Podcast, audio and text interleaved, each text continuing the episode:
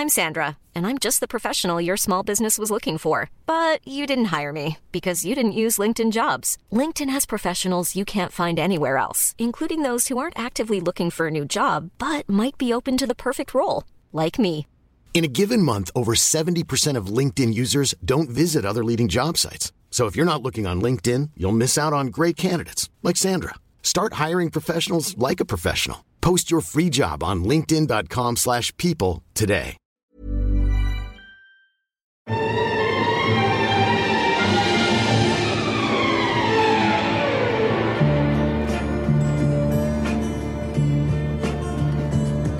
La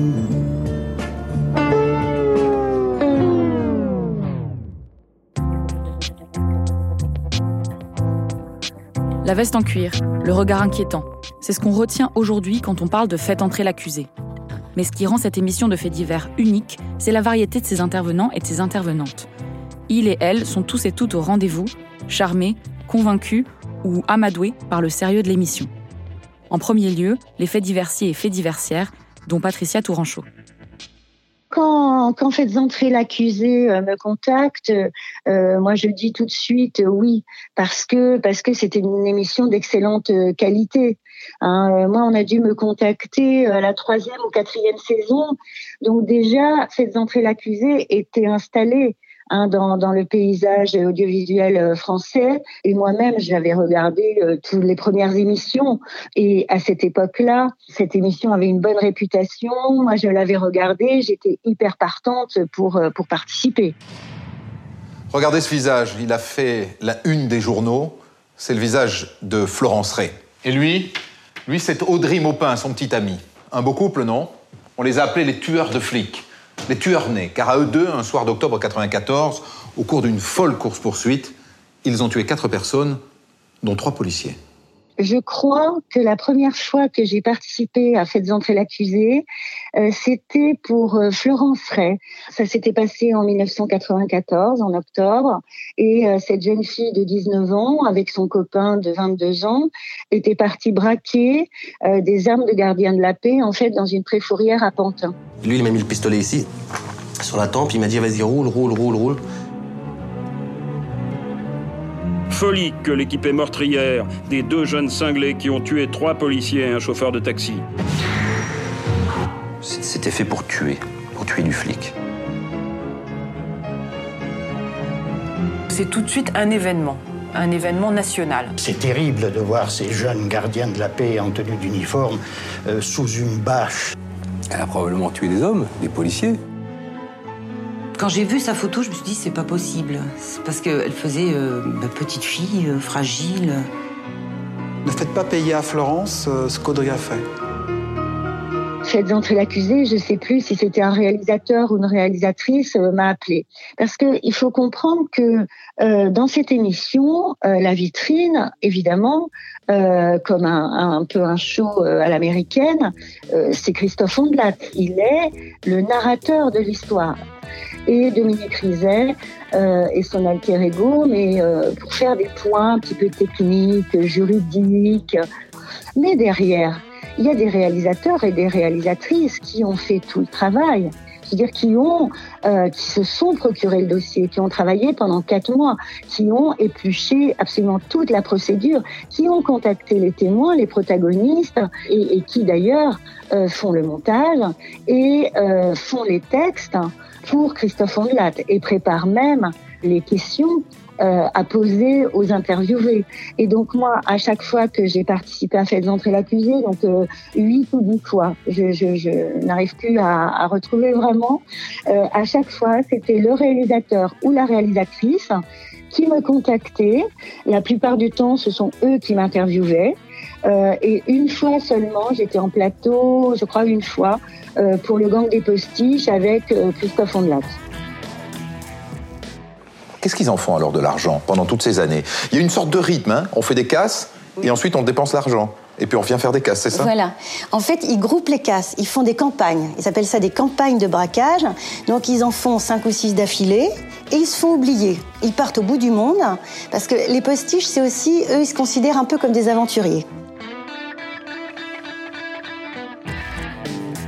Quand, quand faites entrer l'accusé euh, me contacte euh, pour une affaire, très souvent l'affaire est ancienne. Hein, euh, dans ce cas, je révise, je reprends mon dossier, je reprends tous mes papiers, je prends des notes et je sais que euh, euh Faites entrer l'accusé est exigeant. Ils sont très exigeants sur euh, la chronologie aussi des, des, faits.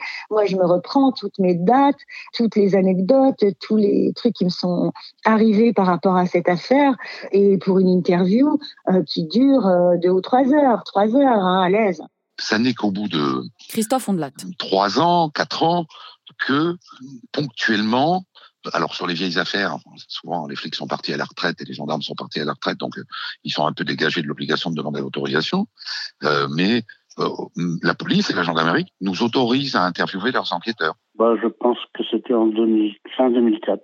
Celui que vous entendez, c'est Daniel Neveu.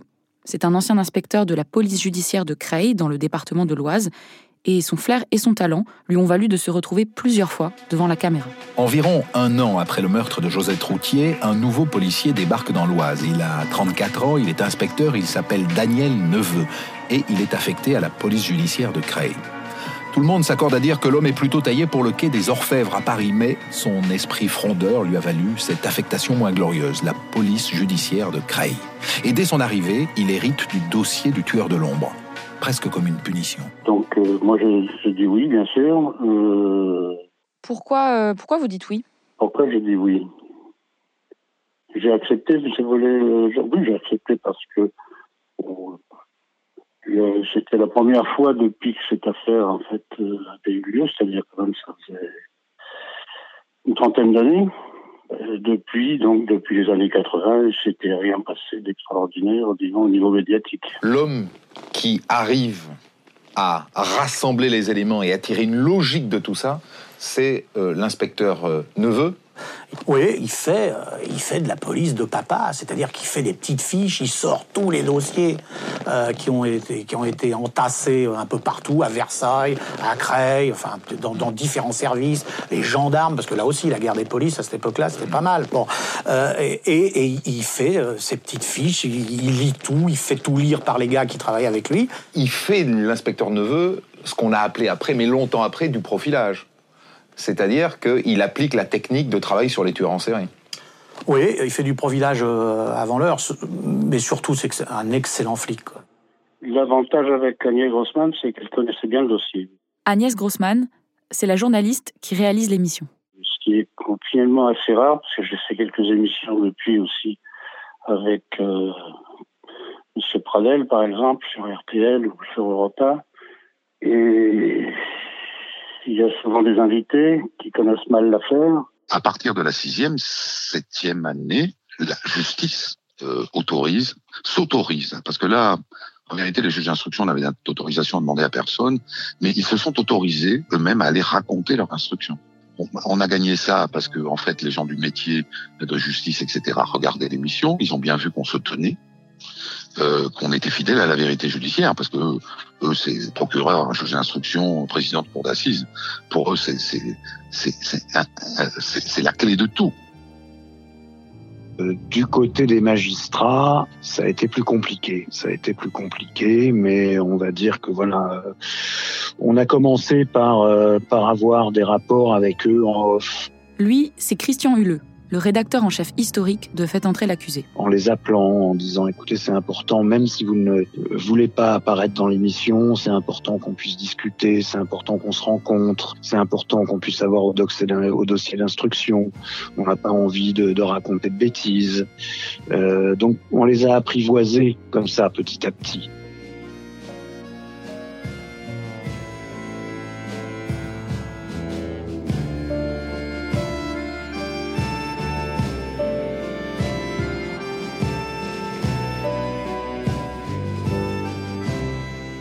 Parmi ceux qui sont tombés sous le charme, il y a Pascal Garbarini. Le pénaliste corse a défendu plusieurs accusés qui ont intéressé Fela, comme Ivan Colonna. Il y a un, temps de parole qui est très très important. Et donc, vous savez que ce temps de parole, a priori, il est presque identique à votre interview. C'est-à-dire que si, vous savez euh, manier justement l'interview, ce format, euh, vous savez que les idées fortes que vous voulez faire passer, donner, elles seront reprises. Donc, euh, c'est un format justement qui est séduisant et qui est assez intéressant, voilà, pour la défense. Claude Erignac, le préfet de Corse, quitte le palais Lantivie, la préfecture de région. Ce soir-là, il a rendez-vous avec Beethoven et sa symphonie héroïque, Schubert, pour une symphonie inachevée. Il dépose son épouse devant le Calisté, la salle de spectacle de l'avenue Colonna d'Ornano, et s'en va chercher une place. Sa voiture garée, il remonte à pied la petite avenue qui mène au théâtre.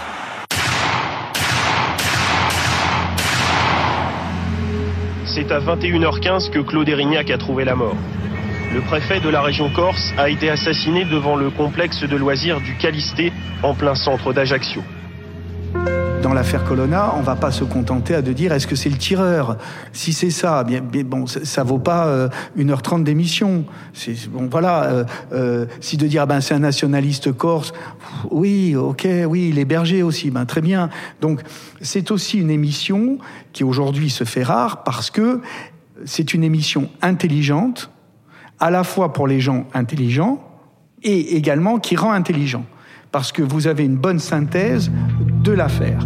15 mois après la mort de Claude Erignac, la police y voit désormais plus clair. Elle a obtenu par ailleurs le nom de ceux qui seraient les commanditaires des enseignants de la cellule du Nord. Et elle tient maintenant les noms de ceux qui auraient assassiné le préfet ainsi que leurs complices. Alain Ferrandi, le chef du commando, Pierre Alessandri, Marcel Istria, Didier Maranelli, José Versini et un certain Martin. Quant au tireur X2, il s'agirait d'Ivan Colonna. Est-ce que euh, on remet la robe lorsque euh, on est face à une caméra et en particulier dans euh, Faites entrer l'accusé? Oui, quelque part oui, quelque part, parce que, bien évidemment, les, arguments que l'on sait fort, eh bien, on va les dire bien évidemment avec la conviction euh, qui est la nôtre, euh, qui a été travaillée et, qui, se veut, euh, va tout emporter, bien évidemment. Ensuite, non, parce qu'on on reste quand même face, on n'est pas dans une situation. Dans mon cas, d'abord j'ai besoin d'avoir la robe pour, pour plaider. Euh, ça me permet d'être un autre. Moi j'ai toujours dit qu'un avocat c'est quelqu'un de schizophrène. Donc euh, on a besoin. Moi je, je serai avocat aux États-Unis euh, où, il plaide donc en, costume de ville. J'aurais du mal à faire ce que je fais en, étant avocat français parce que la robe me permet d'être un autre je me permets des choses que je ne ferais pas si j'étais en civil. Euh, parce que mon éducation, ma retenue, mes sentiments font que euh, la pudeur qui, m'habite, eh elle disparaît lorsque je mets la robe.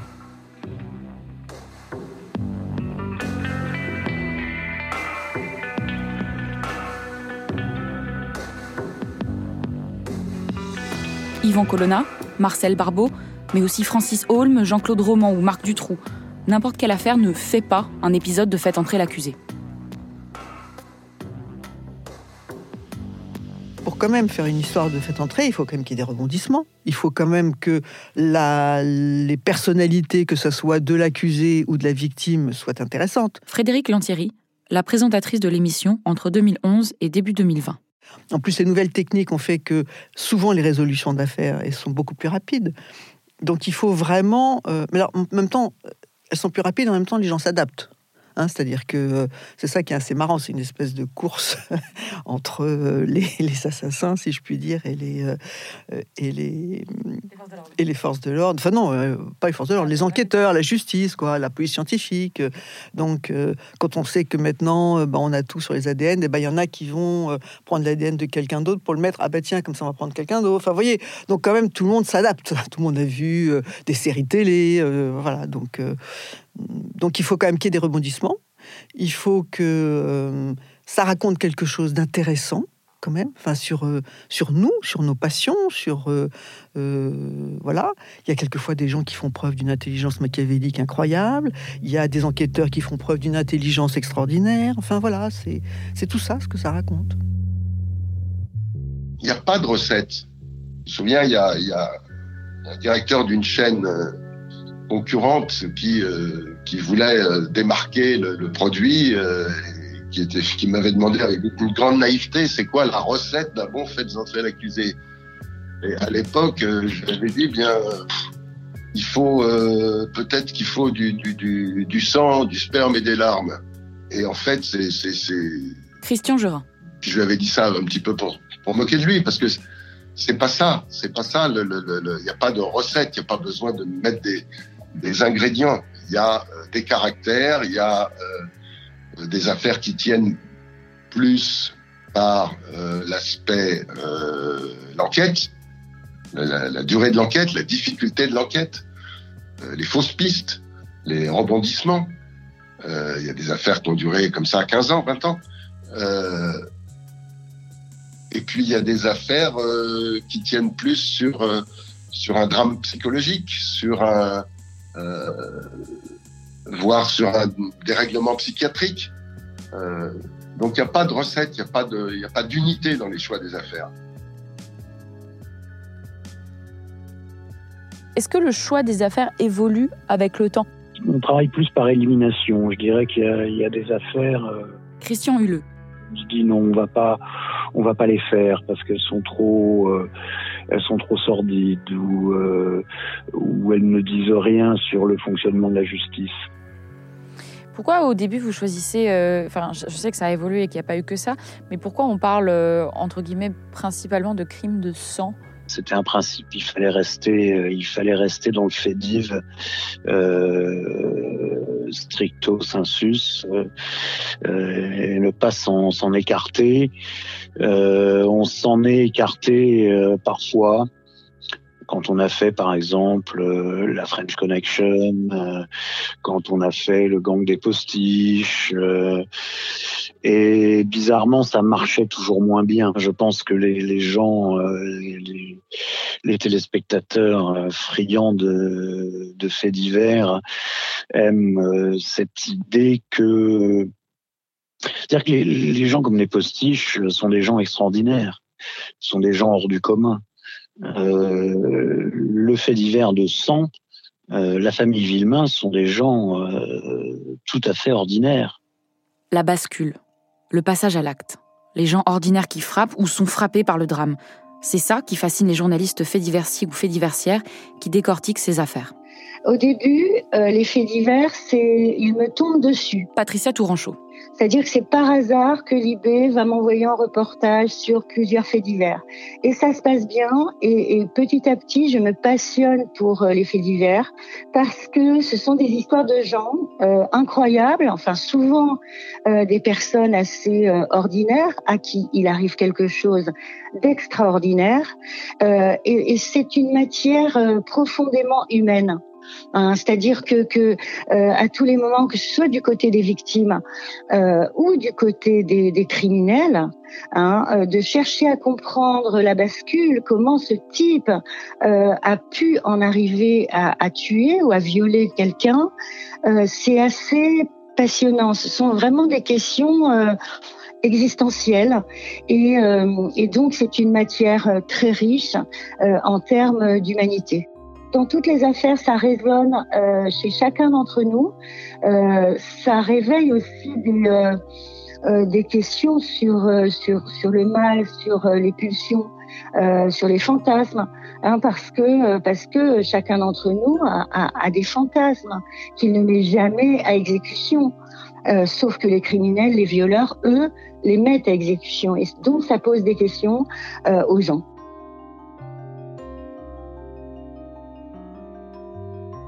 Je vois pas comment on peut pas trouver ça passionnant Frédéric Lantieri. C'est comme une tragédie grecque, euh, c'est toutes les tragédies humaines, euh, ça raconte nos passions, euh, ça raconte comment on les résout, comment on les résout pas, comment on fait front face à l'adversité aussi, comment les victimes s'en remettent ou s'en remettent pas. Enfin, je veux dire, ça raconte tellement de choses de la vie que c'est tout à fait passionnant, quoi. Mais pour, il faut élever un peu le débat, c'est-à-dire que si on est juste au niveau de, il lui a planté trois couteaux, puis je sais pas quoi, c'est pas très intéressant. Ce qui est intéressant, c'est toutes les leçons qu'on peut en tirer sur l'humanité, sur ce qu'on est, vous et moi.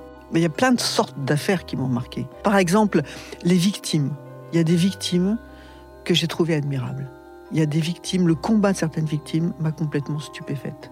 Il y a des gens que j'ai trouvés mais vraiment merveilleux quoi. Euh, il y a des fois où, l'absurdité de la vie, euh, la, douleur est terrible. Je pense à, je, me souviens ce, ce, ce, petit monsieur.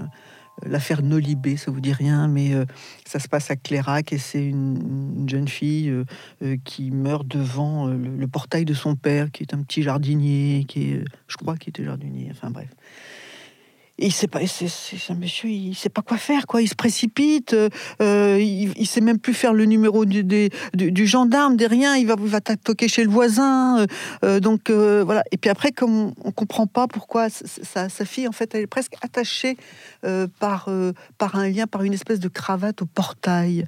Et, puis lui, il a pris sa, fille dans ses bras, il a fait quelque chose, donc il est plein de sang. Et puis comme on comprend rien, et on dit bah c'est lui, quoi. Et il dit mais enfin c'est pas possible. Et puis cet homme-là, quand il est mis en garde à vue et qu'on est dans le transport des, gendarmes, il, parle, mais avec ses mots, c'est un homme très simple. Et on lui dit Ah, mais toi, t'as pas pleuré. Ah, mais toi, qu'est-ce que t'as fait? Cet homme dévasté. Voyez, on attend des gens qui aient des réactions bien, enfin, euh, bien communes. Et si quelqu'un a une réaction à sa façon, il, je sais pas, il masque son chagrin ou il le fait différemment, ben ça on le comprend plus. Donc c'est forcément trouble. Et donc il va être, c'est absolument atroce cette histoire. Je me souviens parce que ça m'a vraiment, euh, le destin parfois s'acharne d'une façon épouvantable. En 1991, la cour d'assises de Nancy a condamné Mme Simone Weber à 20 ans de réclusion criminelle, coupable d'avoir tué puis découpé en morceaux à la meuleuse à béton l'un de ses anciens amants, Bernard Etier. Oui, oui, oui, oui, oui. Et puis c'est un personnage. Euh, Christian Huleux. Complètement hors norme, euh, Simone Weber. C'est. Euh, voilà, moi je l'ai rencontré, il m'a fait la bise, j'ai l'impression que c'était un serpent qui m'embrassait. Oh, c'est diabolique, c'est diabolique, c'est diabolique, ça n'a pas de nom, c'est diabolique, c'est... C'est le diable en personne.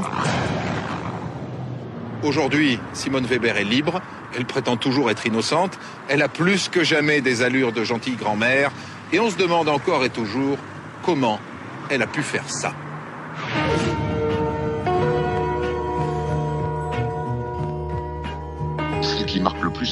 On a l'assassin en face de soi. Euh, ça n'a pas été, ça n'a pas été souvent le cas, mais par exemple, ça a été le cas avec Simone Weber. Simone Weber, avez-vous tué votre ancien amant Bernard Etier? Je n'ai pas tué cet homme-là, et pourquoi? Moi, je suis d'ailleurs toujours persuadée qu'il est vivant. Je suis innocente. Oui. Oui. Pourquoi est-ce que je l'aurais euh, tué?